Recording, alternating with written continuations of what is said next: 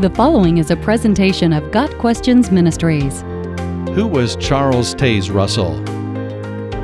Charles Taze Russell was the founder of a religion that eventually became the modern day Jehovah's Witnesses. His example demonstrates how untrained and undisciplined people can twist Scripture to fit their own preferences and spread those errors to others.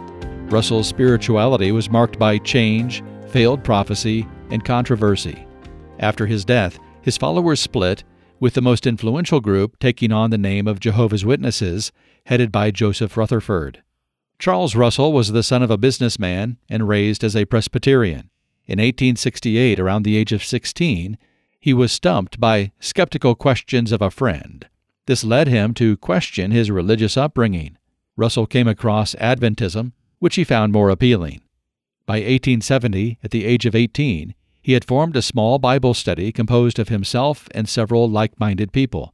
Already, this group held to certain ideas that deeply contradicted biblical Christianity, such as rejection of the Trinity, belief that Jesus is identical to Michael the Archangel and is God's first creation, belief that the Holy Spirit is a force, not a person, rejection of an eternal hell, rejection of the bodily resurrection of Christ, an intense interest in, even obsession with, the return of Christ.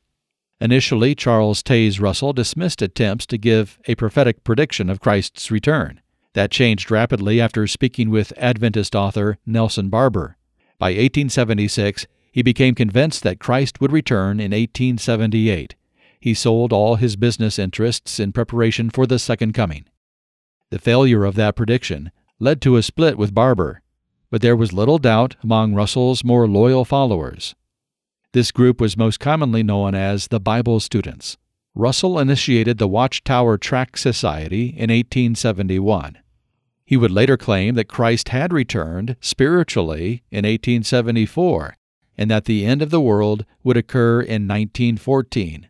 Students of Russell began claiming he was a prophetic end times fulfillment of Matthew 24, verse 45, which speaks of a faithful and wise servant awaiting the return of his master.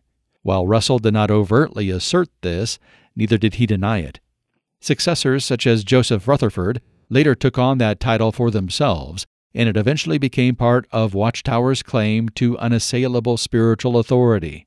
Russell wrote six volumes on spirituality prior to his death, collectively known as Studies in the Scriptures. Of course, 1914 came and went without anything remotely resembling the second coming of Christ. The much hyped year of 1914 has been the subject of increasingly convoluted explanations by Jehovah's Witnesses ever since. Russell died in 1916. Around that time, a seventh book, claimed to be written by Russell, was published. In fact, the book was written by associates of Russell and heavily edited by Rutherford. Controversy over that volume combined with disillusionment over 1914's debacle, led to a schism, resulting in Rutherford leading a group later renamed Jehovah's Witnesses. A look at Russell's spiritual history shows immediate reasons for concern. As a teenager, he knew little enough about Scripture to answer a skeptical friend's challenges. Within two years, that same teenager was presumed to be able to interpret the Bible more accurately than any existing church. Not long after, Russell made a drastic change in his approach to eschatology and issued a failed prophecy. At no point did Russell demonstrate any signs of special insight or ability beyond the charisma needed to attract like minded people. Sincere or not, Charles Taze Russell was a false prophet and a teacher of another gospel.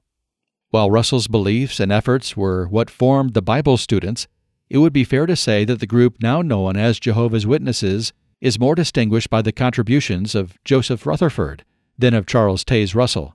Rutherford introduced many of the Jehovah's Witnesses' distinctive doctrines, such as the rejection of holidays, voting, and birthdays. Rutherford is also responsible for the witnesses' unique interpretation of Revelation, use of kingdom halls, and aggressive door to door evangelism. Only about one fourth of Russell's followers stayed with Rutherford over the years after Russell's death, during which time the group took on their new name.